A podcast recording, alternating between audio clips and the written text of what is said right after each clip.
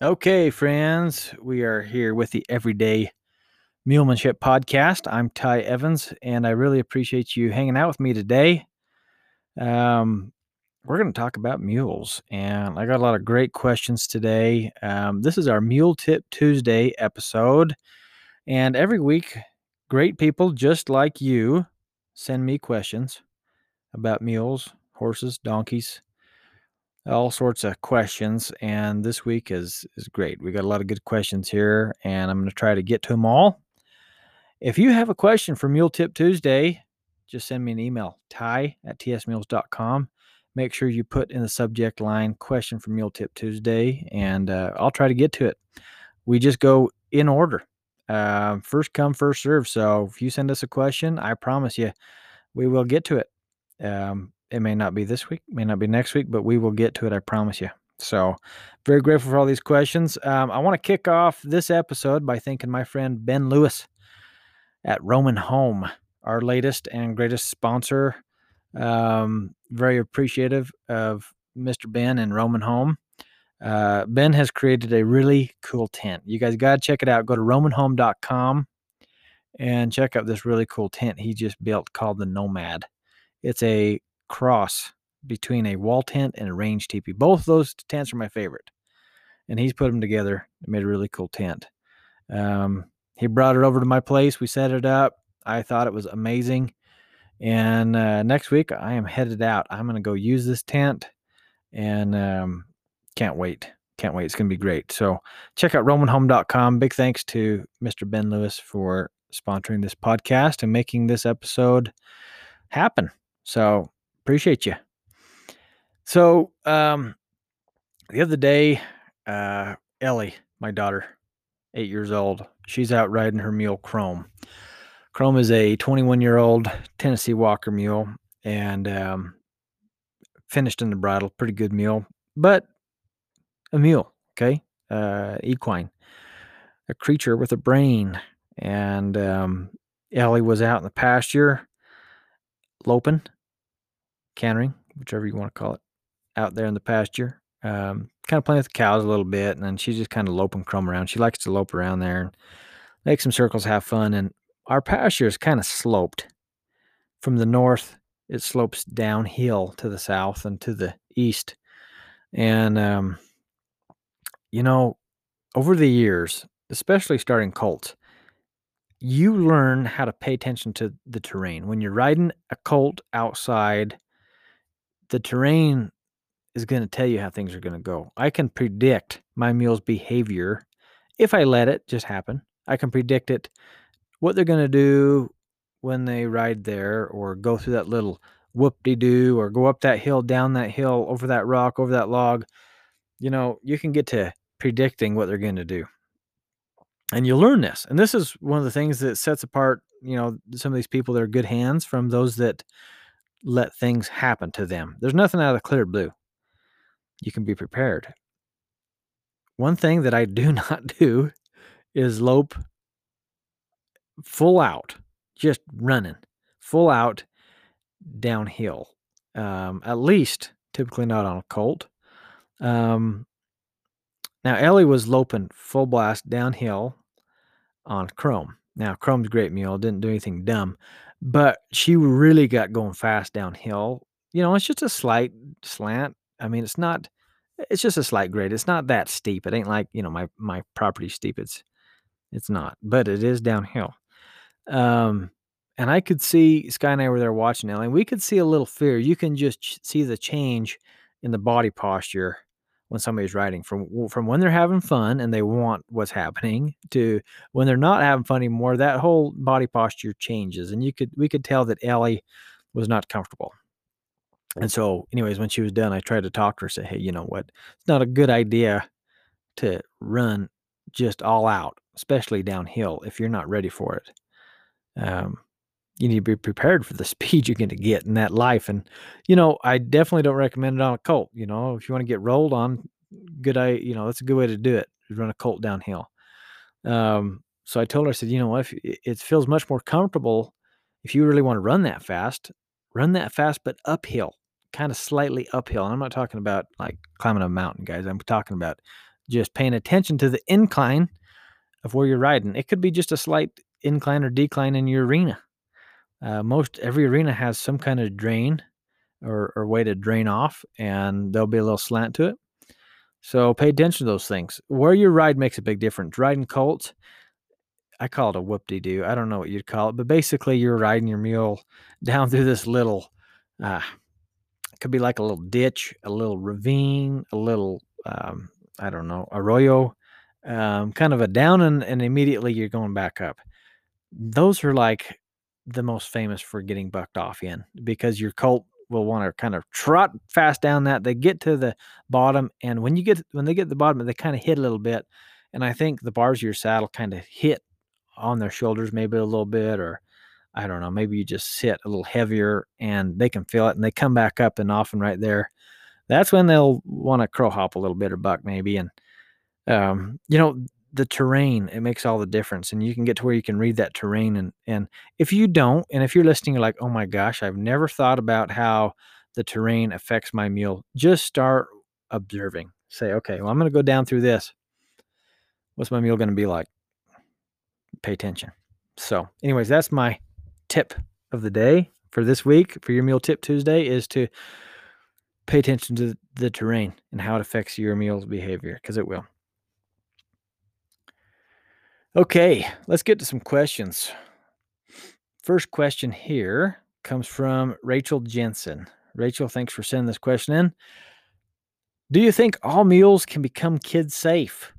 I know Ty tries to make all your meals good around your daughters. Dally seems to be a bit much for them. Do you think she will ever be kid safe? Um, okay, Rachel, first question. No, I don't think all mules can become kid safe. There's all kinds of mules out there. Now, I think every mule can get get pretty handy and get pretty broke, but to have them at a level of a kid, um, that's a different story because, you know, kids do stuff on the mules. They they gotta reach in their horn bags and eat their candies, and they wiggle around and they drop stuff and they drop their rein and they drop their their lead rope and they they bounce around and wiggle around. They they fade out. They fall asleep. They don't pay attention. I mean, kids do all kinds of stuff. So no, I don't think all mules can be kid safe. I really don't. I think it takes a special mule. I've had a lot of mules, and it it takes a lot for me to put my kids on them. And I but I have high standards. I have really high standards, and even the the mules that I put my kids on, they still have issues. Some of you listening right now, you know our mule Tina. Tina has been Ellie's mule and Swayze's mule their whole life. Tina's 18 years old. She was practically born broke. Um, very simple, great mule for her whole life. Kid safe for sure. But stuff happens. Just um, just this spring, or I guess late winter, back in February or something, March whatever. Ellie was riding Tina out in the pasture, uh, or excuse me, in the arena uh, down at a clinic in Arizona. And the, the arena had these little teeny pebbles, these little sharp pebbles, kind of that Arizona lava rock sharp pebble stuff. You know, every rock in Arizona is sharp. Everything is sharp there. Um, and I think Tina just caught a, a little pebble just right on her hoof. I didn't have shoes on her. Um, I think it would have helped, but she caught it just right. Tina kind of tripped kind of stumbled to her knees and just shot Ellie right off the front. Ellie hits the dirt, you know, and completely I saw the whole thing right before my eyes, saw it all play out, you know, and it's slow motion for a father that, you know, in that moment I can't do anything to go catch my kid before she bites the dirt. Um, you know, she was fine, mule's fine. My point is, fantastic mule and accidents happen, crap happens. Um, so yeah, I, I, try to get them all safe as I can for the things that might come up, but stuff still can come up no matter how great the meal. So no, I don't think all meals can be kid safe. And Rachel, you're asking about Dally. Um, no, I, I mean, uh, if Dally becomes a kid safe mule, I mean, I will be surprised. I just don't, I don't see it coming. She's, she's, um, she's just double, double cow bred, very alert, very aware. Uh, you know, intent, a very intense mule. Um, and I don't think she's got what it takes to be quiet and calm for kids. You never know. You never know. I might surprise myself and maybe she'll be fantastic. I hope so. Um, but no, Dally's likely going to be my my meal, ranch meal for sure. Okay. Um, thanks for the question, Rachel. I appreciate you writing in. Jarrett Gibbs. I was wondering if you could try to explain how you ride while just going down the trail. Do you squeeze with your upper legs? How do you stay prepared for something unexpected like a mule bucking? Do you ride differently? Do you ride differently when riding a mule like Dally versus a mule like Hannah, or even an older, more experienced mule? When a mule does buck with you, what is your first reaction? Do you do you, excuse me? I'm having a hard time talking today. Do you use your reins like a bronc rein? Uh, sorry for such a long question. Hey, don't say sorry, buddy.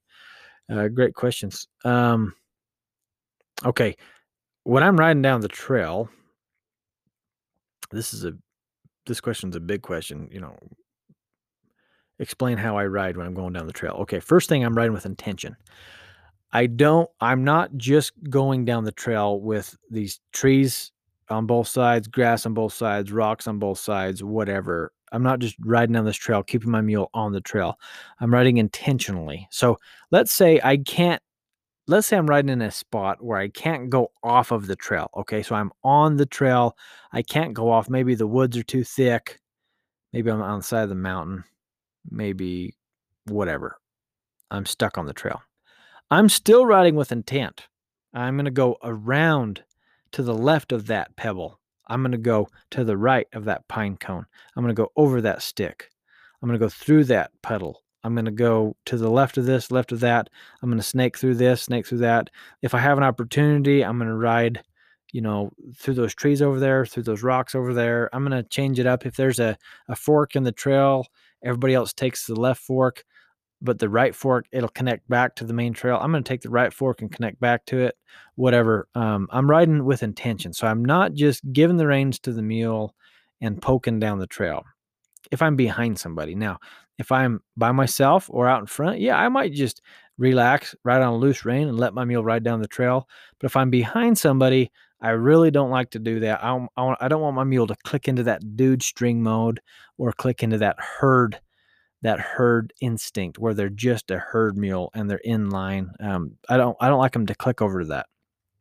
Okay, so as far as this next question, do you squeeze with your upper legs? Um, I'm not sure, you know, it, how to answer that ex- exactly. You know, when I'm using my legs for direction going left or right, um, it kind of depends on which position I'm going to be in. Let's say I'm I'm making a sweeping turn to the right.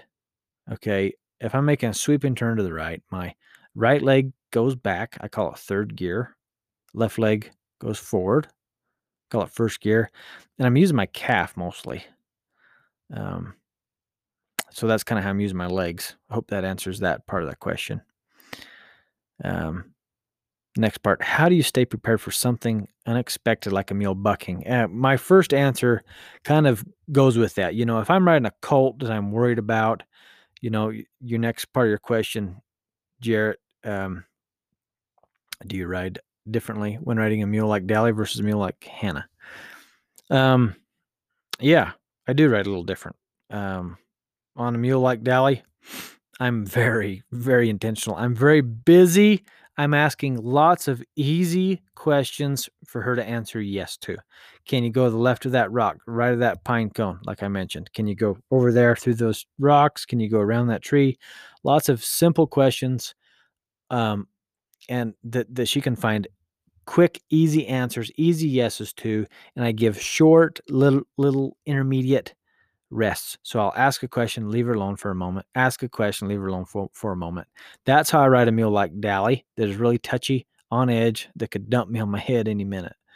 Um, a mule like Hannah, very laid back, very easy.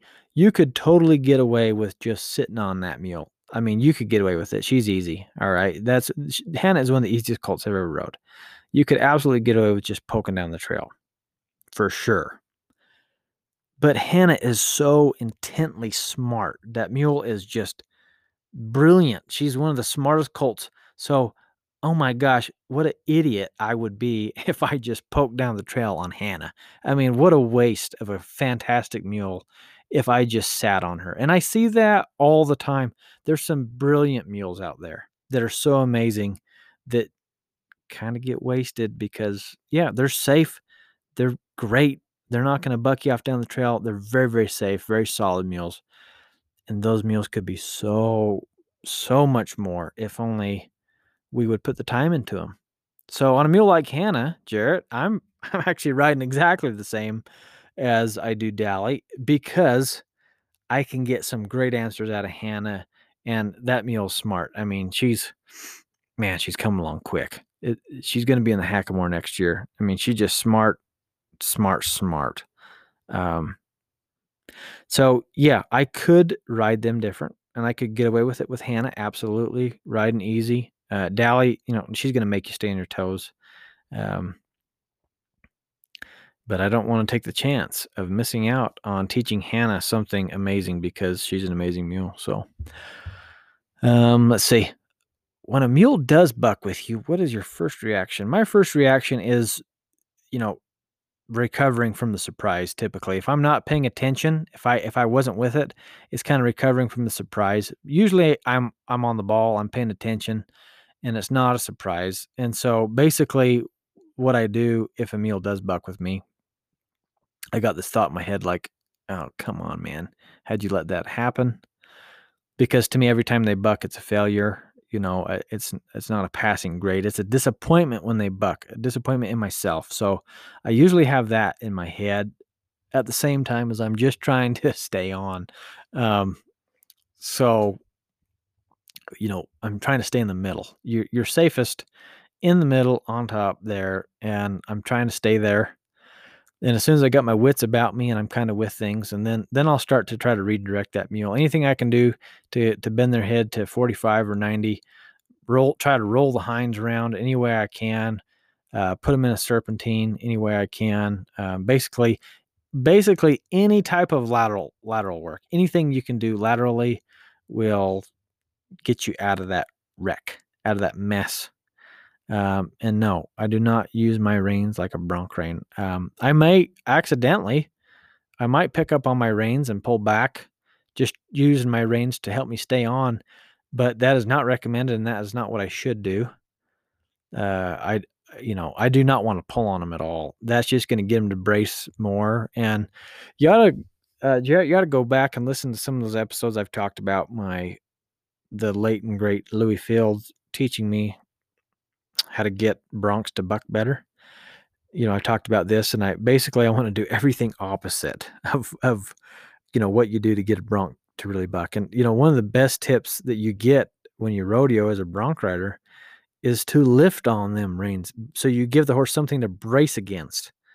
Um, that's why, like you know, typically a you know, you get some of these bareback horses, for example, that kind of start to scatter a little bit and they kind of stop bucking a little bit. They put them in the bronc riding and you get to lifting on them, and that gives them something to brace against. So, obviously, we don't want them to do that. We don't want them to buck. So, we're gonna we're gonna try to give them all the rein that we can and not pull back.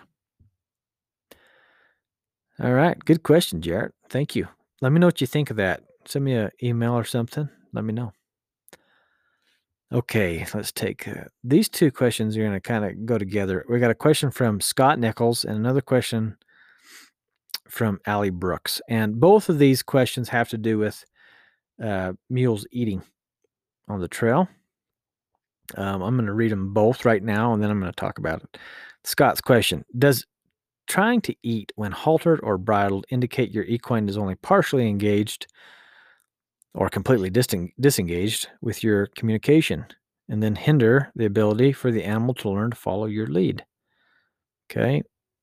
Allie Brooks' question, and I answered her question a couple weeks ago. Um, ever since he started getting better at going through mud and tall grass, he is now obsessed with eating grass. It's like I started to fix one issue and now another's come up. This is during groundwork and riding. He never used to be this bad about it. I cannot seem to get him focused on me no matter what I do. It doesn't matter the length or type to him. He does stay in a three quarter acre pen most of the time, that has some, but not much grass and gets fed regularly.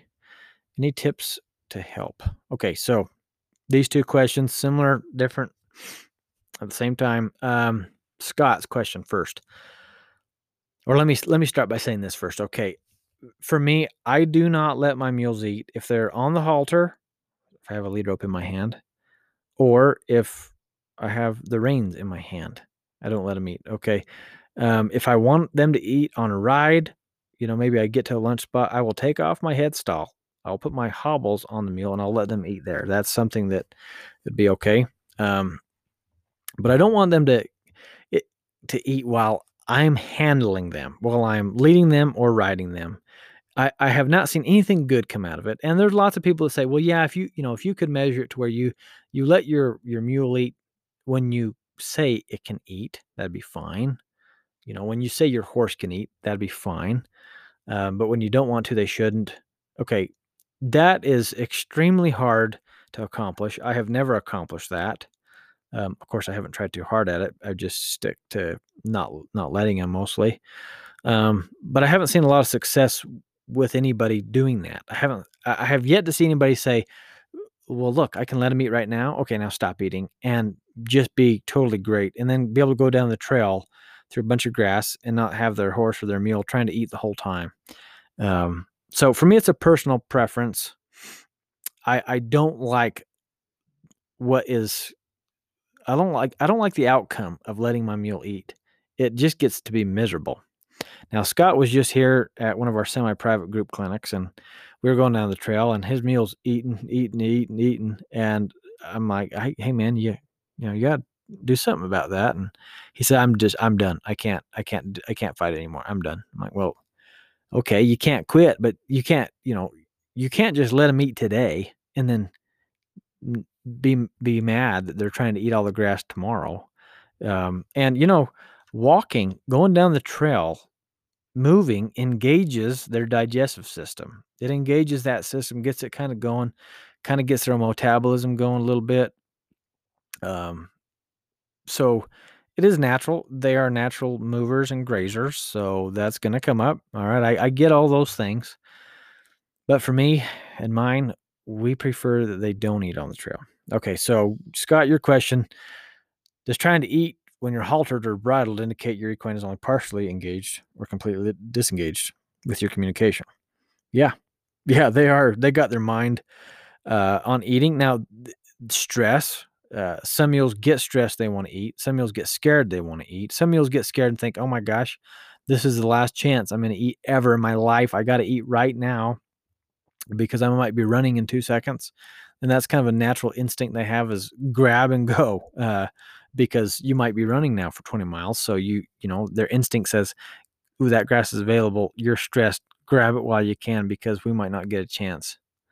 Um, so you might get some of that but but yeah i don't think you know when they're trying to eat i don't really think they're with you and i've never had a mule that is eating that is light while they're eating. I've never had one eating a treat eating grass on the trail, in the pasture.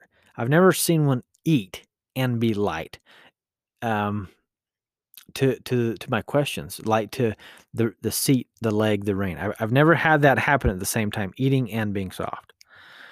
Now, I'm not saying that food isn't a great reward. Uh, it, it is a it is a pretty decent reward. They they can be pretty motivated by food, but there's something that trumps the food for sure, and that's just comfort. You know, because if they're not uh, comfortable, the, the, lessons, the things that we're trying to teach, is th- things we're trying to get accomplished, they just won't stay there. Um, you can help them feel better with some food. I think you know I, have seen it a lot. Uh, Sky's dad loves to give treats and things, and he has some success. I've seen success. I can't argue that there's not some some type of success with with food. And I know we're kind of getting a little off course here because this is mostly about eating in the halter or in the bridle going down the trail or whatever. Um, but I I prefer not to go in that gray area of okay, well we can I'll let you today, but not in a minute, eh, you know, not tomorrow. So yeah, Scott, I don't. I like them to stay with me because it seems like once they finish one blade grass, they're moving on to the next.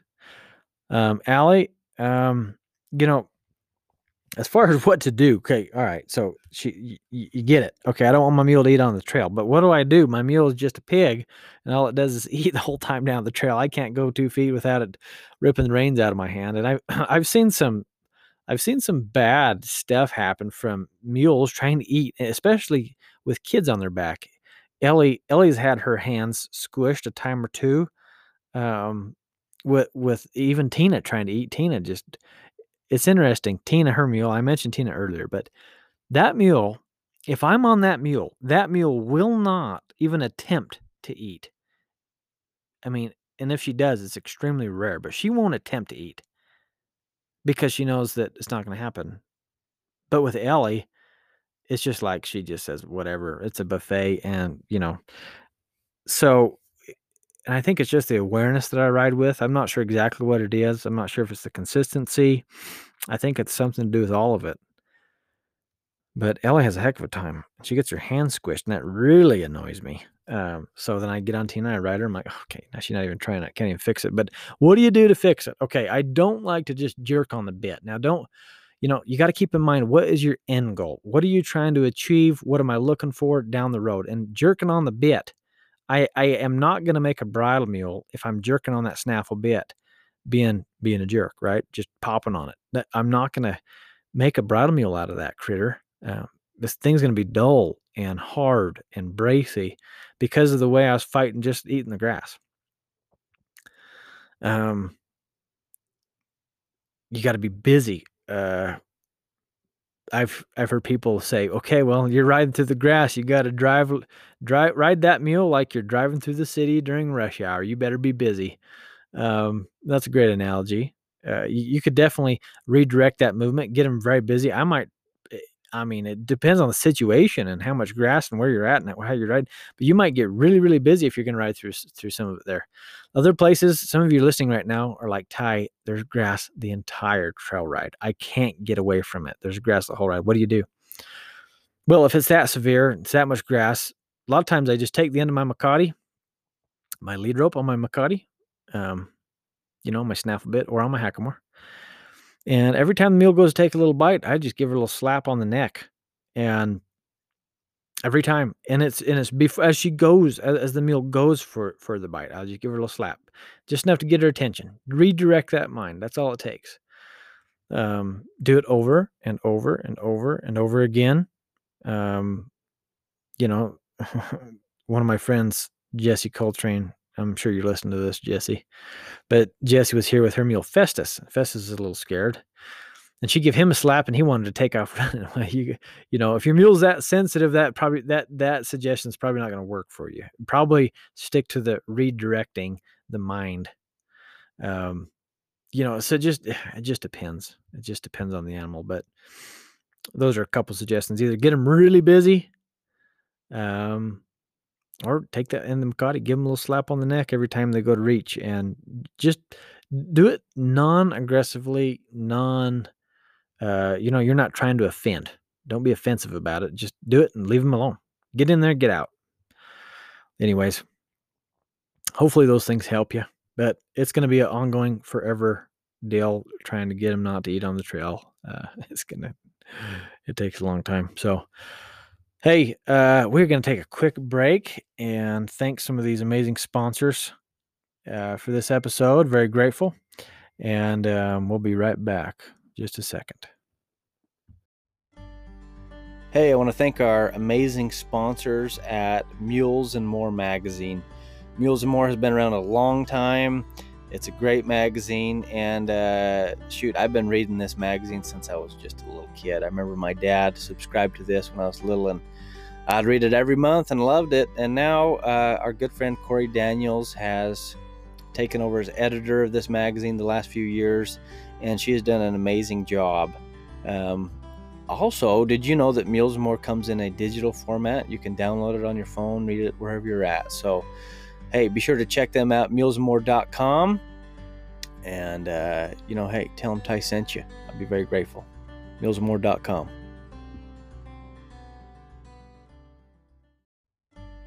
Hey, I want to jump on here real quick and give a big shout out to my buddy Colton Airing.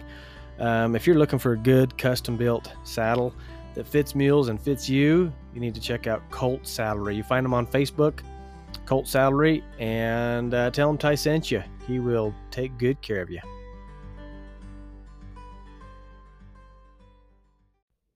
Okay, we are back with the Everyday Mulemanship podcast on this amazing Mule Tip Tuesday. Uh, I appreciate you hanging in here with me. Hopefully, you're enjoying the the mule talk. And don't forget, if you have a question, be sure to send it to me, Ty at tsmules.com. Put in the subject line question for Mule Tip Tuesday. And, uh, you know, even if you don't have a question, send me an email. Tell me what you think of the podcast. I'd love to hear back from you. Um, you know, we went completely to doing Mule Tip Tuesday on this podcast. So I used to do a Facebook Live, but that got challenging because, man, our schedules just got busier and busier. And a lot of times we're in areas that didn't have great cell reception, internet, whatever. And it was it was getting kind of hard to be consistent with our with what we have going. So we went to the podcast and uh, but because of that, I don't, I'm not hearing from you or seeing you guys every week, and I kind of miss that. Um, so send me an email, say hello, tell me what you think, send your questions in, send your comments in, send your feedback. I'd love to hear from you. But uh, I got a quote for you right now. Um, I'm not sure exactly who said it, but I know it's a Navy SEAL quote, um, and I've heard it in other places too, uh, mostly military stuff, but I like it. I like it a lot. And this applies to your mules for sure. Here it goes. You don't rise to the occasion, but sink to the level of your training. And uh, I love that because it's the same thing with the mules. You know, you get to, you know, you get in these binds with these mules, and, you know, there's a lot of things that might go through somebody's head when they're in a bind. They might have heard this or heard that or do this or do that. But basically, all you can do is what your mule knows and knows well. That's it. Um, when your mule needs you, you're only as good as what you practice. So, you know, you got to train, you got to practice, you got to work at these things, got to get better. And mulemanship is a lifestyle too. Um, when you're tested, when your patience is tried, when your nerves are tried, when your anxiety is being pushed, you're only as good as what you've been thinking about, what you've been working on, what you've been focusing on, what you've been doing. Um, that's all that matters. So, anyways, I like that quote. Let it sink in, whatever it means to you, go with it. Let's get back to some Mule Tip Tuesday questions. I got a, I got a few more. I got some good stuff here for you.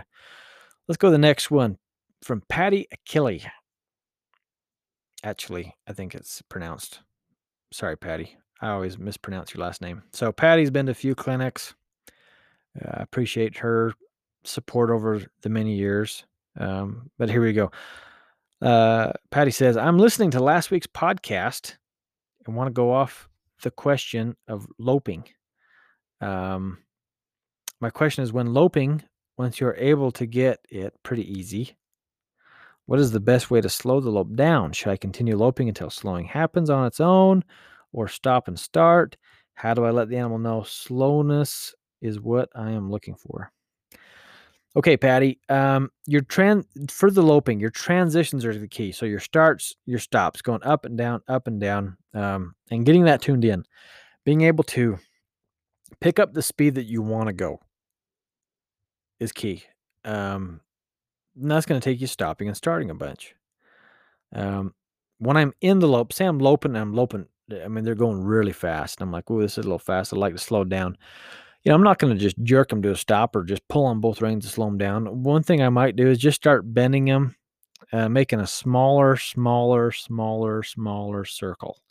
And you will be able to break down to that slow lope. Um, now, you can do that same exact thing, even if they're going great and they don't feel like they're going like out of control fast, so it's still a great way to stop or or slow down, whatever. But you know, ask them to speed up, then to slow them down instead of hanging on them.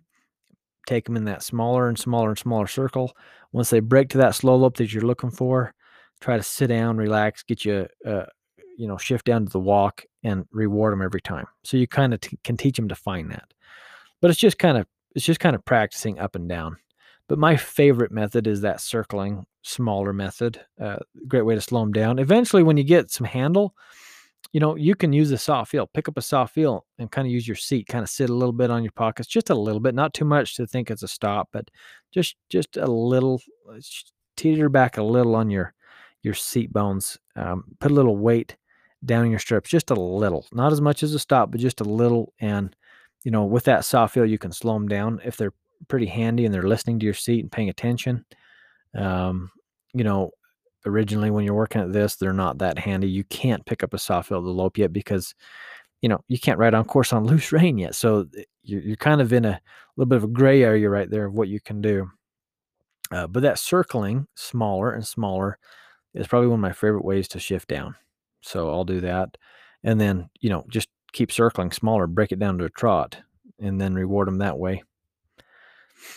So that's kind of how I do it there. Patty, let me know what you think of that answer. Love to hear from you. Uh, and I'm grateful for the question. Okay. Gregory Lowe. I had inquired about your suggestions on helping my mule to work cattle. She does okay and then turns a quick 180 and runs off nearly out of control. Can you picture that? The mule probably walking up to the cow, getting to there, probably ears are forward mule's head maybe a little low or a little high, gets there, and uh, the cow flicks an ear, and the mule just shoo, 180 and runs off. I've been there a million times, Gregory. I've been there a lot of times. Okay. Um, so runs off nearly out of control until I get her stopped with a one rein stop. Uh, have you done any videos that would help out on that situation? I purchased all your videos and haven't had the time with Summer Harvest to start over. She is eight years old or so. Rides great, other than the cattle issue. Okay. A couple things right here, Greg, Gregory. First thing, okay, consider which side she has bolted out and done that 180 on because usually, usually, not always, but usually I notice it continually on one side more so than the other. So a lot of times they'll bust out to the left you know, over and over and over again, or maybe it's the right over and over again. But pay attention to that because that is telling you which side is weakest. Okay. Whenever we're riding these mules, we're trying to keep them inside this imaginary box. We got this this box where we're keeping them on both sides, uh, keeping them between our stirrups and between our reins. We got a line on the left side of us, a line on the right side of us, a line right in front of their nose and right behind their tail. Okay. So you got these four lines, and basically you're just trying to make that mule feel really comfortable within those lines. Now, whenever they do something like this, these 180s and runoffs, whatever, okay, they're pushing on the line. So if they do a 180 to the left, that tells you your left line is weak. So the first thing I'd be doing, Gregory, this is uh, before I'd even care about the darn cows, before I'd even look at the cows again, I would spend some considerable time getting this mule handy. And I'm going to make sure that that mule at minimum is really handy moving off of both my legs. That means I can move the hinds and the fronts, both sides, independently. I'm going to work on that a bunch. I'm going to leg yield a bunch. I'm going to side pass a bunch. Um, basically, I'm going to do all the work that it's going to take to get those lines solid. The handier your mule is here, the easier it's going to be for you to get over this and not deal with these 180 turnarounds and bolts. Um, that is the main thing. That is that is 95% of of the formula here is getting that mule handy at, at a high standard. Okay. Now the second part of this. Now it, it seems probably for you to get this mule up to these cows, if it's doing something like this, you're probably having to do a lot of encouraging to get this mule even close enough to the cattle to to you know feel the need to bust and run away. Okay, so here's the key: if they're that scared of the cattle, you shouldn't be by them yet. So what I'm going to do to get my mule good to be around cattle is I'm going to make it super easy. I'm going to just I might eh, set this up in an arena, okay, and I'm going to put a cow, like one cow at the very end. If hopefully you have a corral or something you can put them in where that cow isn't going to go anywhere. Uh, if you need, grab your other mule, get a rope on the calf and or the cow or whatever and tie her up at the end of the arena, whatever you got to do here. But I'm going to get a cow or a calf or something at the end of the arena, hopefully in a corral. And just just let that cow, whatever, just be there. All right. I'm going to get on my mule.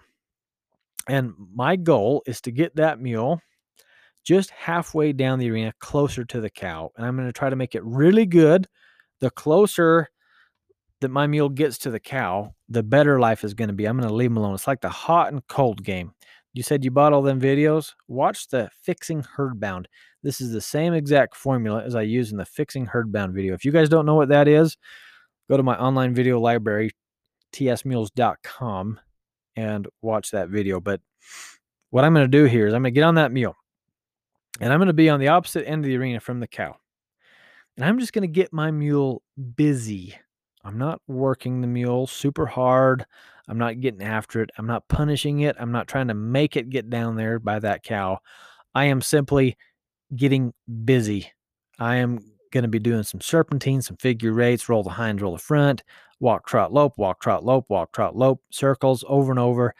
And I'm going to have a goal of being just right in the middle of the arena. Now, the closer I get to the middle of the arena, or every time the mule fades closer to the middle of the arena, I'm going to take off all the pressure. I'm going to make life easier. So that mule can find a release, can find some peace and comfort in the middle of the arena. So I'm only halfway to the cow. Okay. Now, that might be all I get done the first day. Maybe that's all I can do. I don't have to get all this done. I don't have to have this instant gratif- gratification. I don't need to fix this in one day. So I'm going to work at that.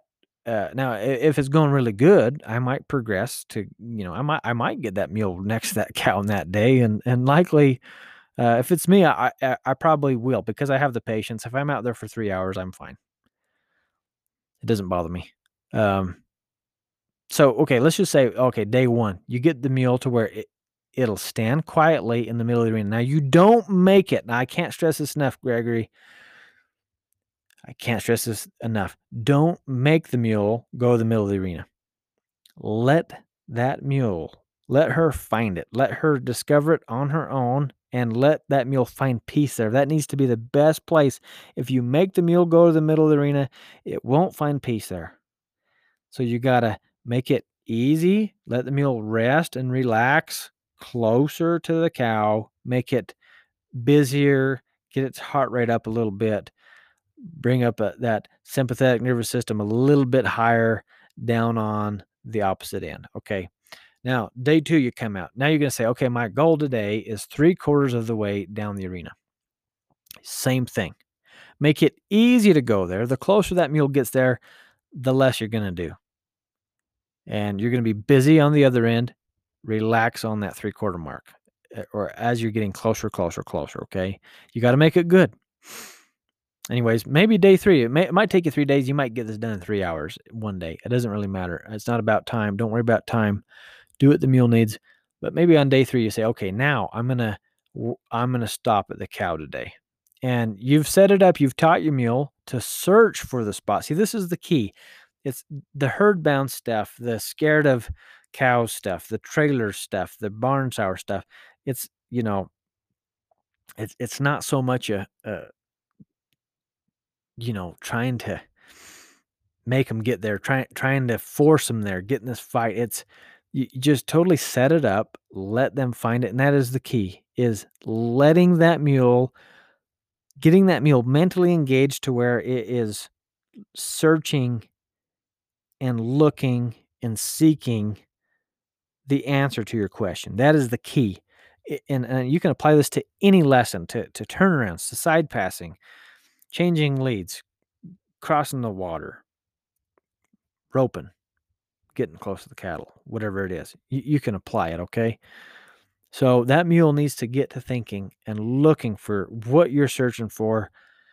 Anyways, before you know it, you're standing next to the cow it's in that corral outside the arena or right next to the arena, hopefully right there at the arena. Okay. And you're standing there and it has now found peace closer to that cow. That cow is now his best buddy. Okay. The next day. So now we're on day four, maybe. You're going to let that cow in the arena. This might be more scary because this cow might be kind of drifting around the arena, kind of walking around. Hopefully, you got just a nice mellow lead steer or something, pretty gentle, pretty quiet, not something that's worried or bothered or bellering. Okay. And you're going to do the same thing. Basically, you're going to make it so easy to be by that cow and difficult to be away from it and reward the mule. Don't touch the mule. Don't make it follow. Let it follow. Okay. And then you're going to progress this to where day after day after day, you're going to get to where you can follow the cow, stay with the cow, and, you know, just by small movements, making it easy to be there with that cow. Before you know it, you'll be quitting your day job and you'll be going to going to do some day work for some ranches in your area. So, anyways, Gregory, great question. That's what I would do. I sure appreciate that question. Let me know what you think of that. Send me a send me an email. Give me some thought on that. Okay. Okay. Last question of the day. Kate Vassell. Now I answered a question for Kate. Now a lot of times I answer these questions and you guys send more questions and that's that's kind of the point. Get you guys thinking. Get you thinking. Okay. Hey Ty, thanks for answering my question on the podcast this week. And she sent this last week. So I appreciate the reminder about it takes the time it takes. I have a tendency to get into a hurry when I'm with other people, thinking that I'm taking too long and inconveniencing them. I have a follow up question.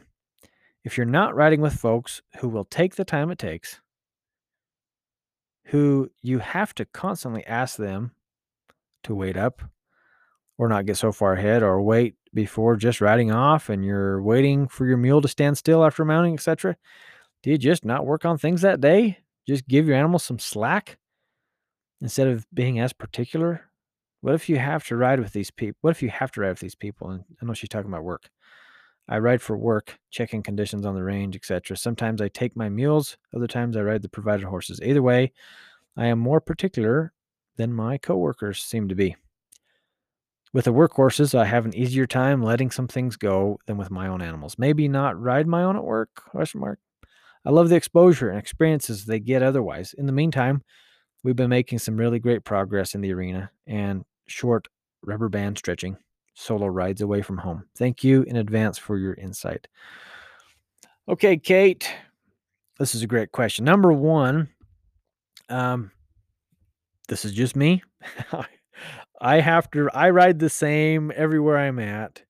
Uh, I just do what that mule needs. So a lot of you have, you know, a lot of you listening right now have, have had the chance to ride with me and, you know, I'm just me. So I'm going to work on this stuff and I like it. Um, I sound like a weirdo, but I like it. I don't mind it.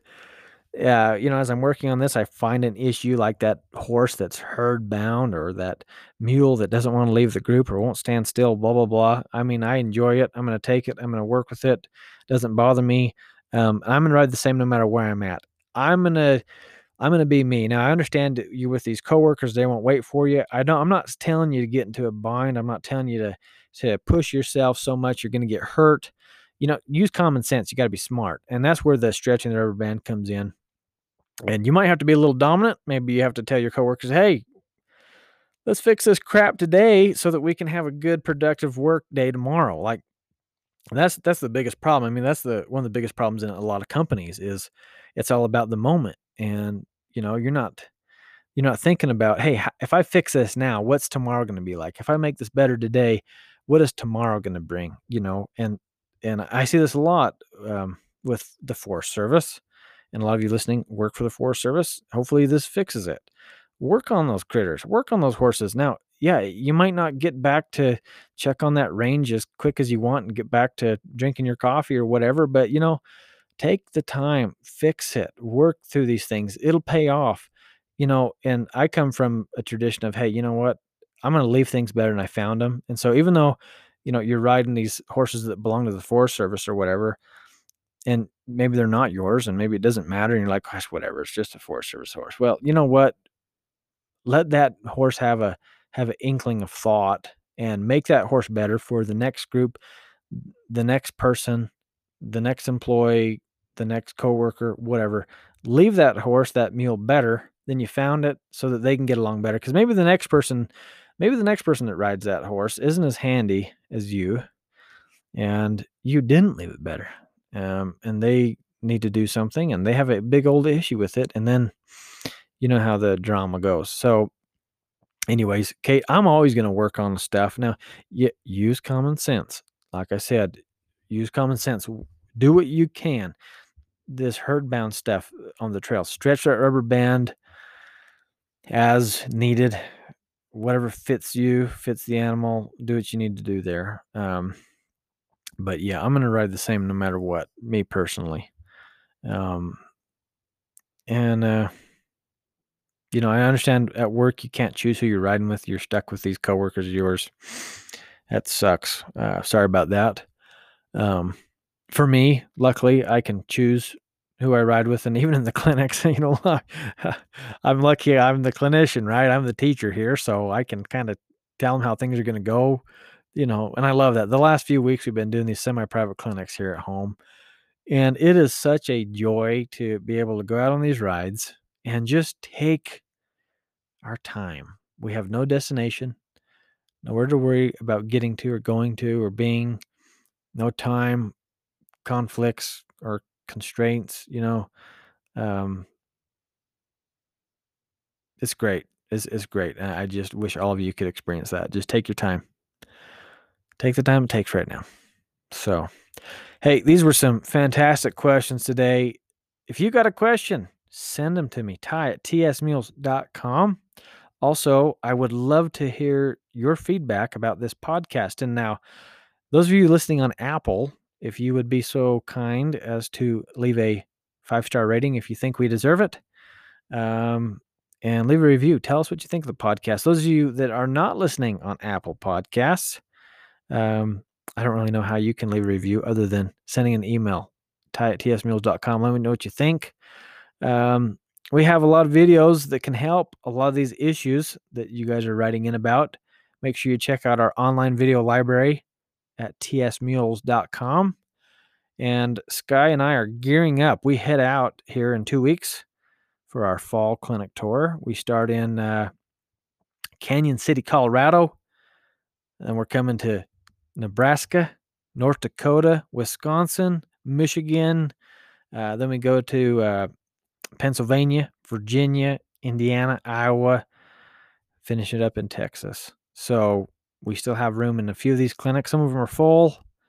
Um, some have a little bit of room. So check our website, tsmules.com. We'd love to have you at a clinic somewhere sometime and get to meet you, get to meet your mule. And a lot of you are just great friends. We've been friends for a long time. I'd love to see your progress, love to see how things are going. So, anyways, until next time, friends, God bless you. Can't wait to see you down the road sometime. Have a great day.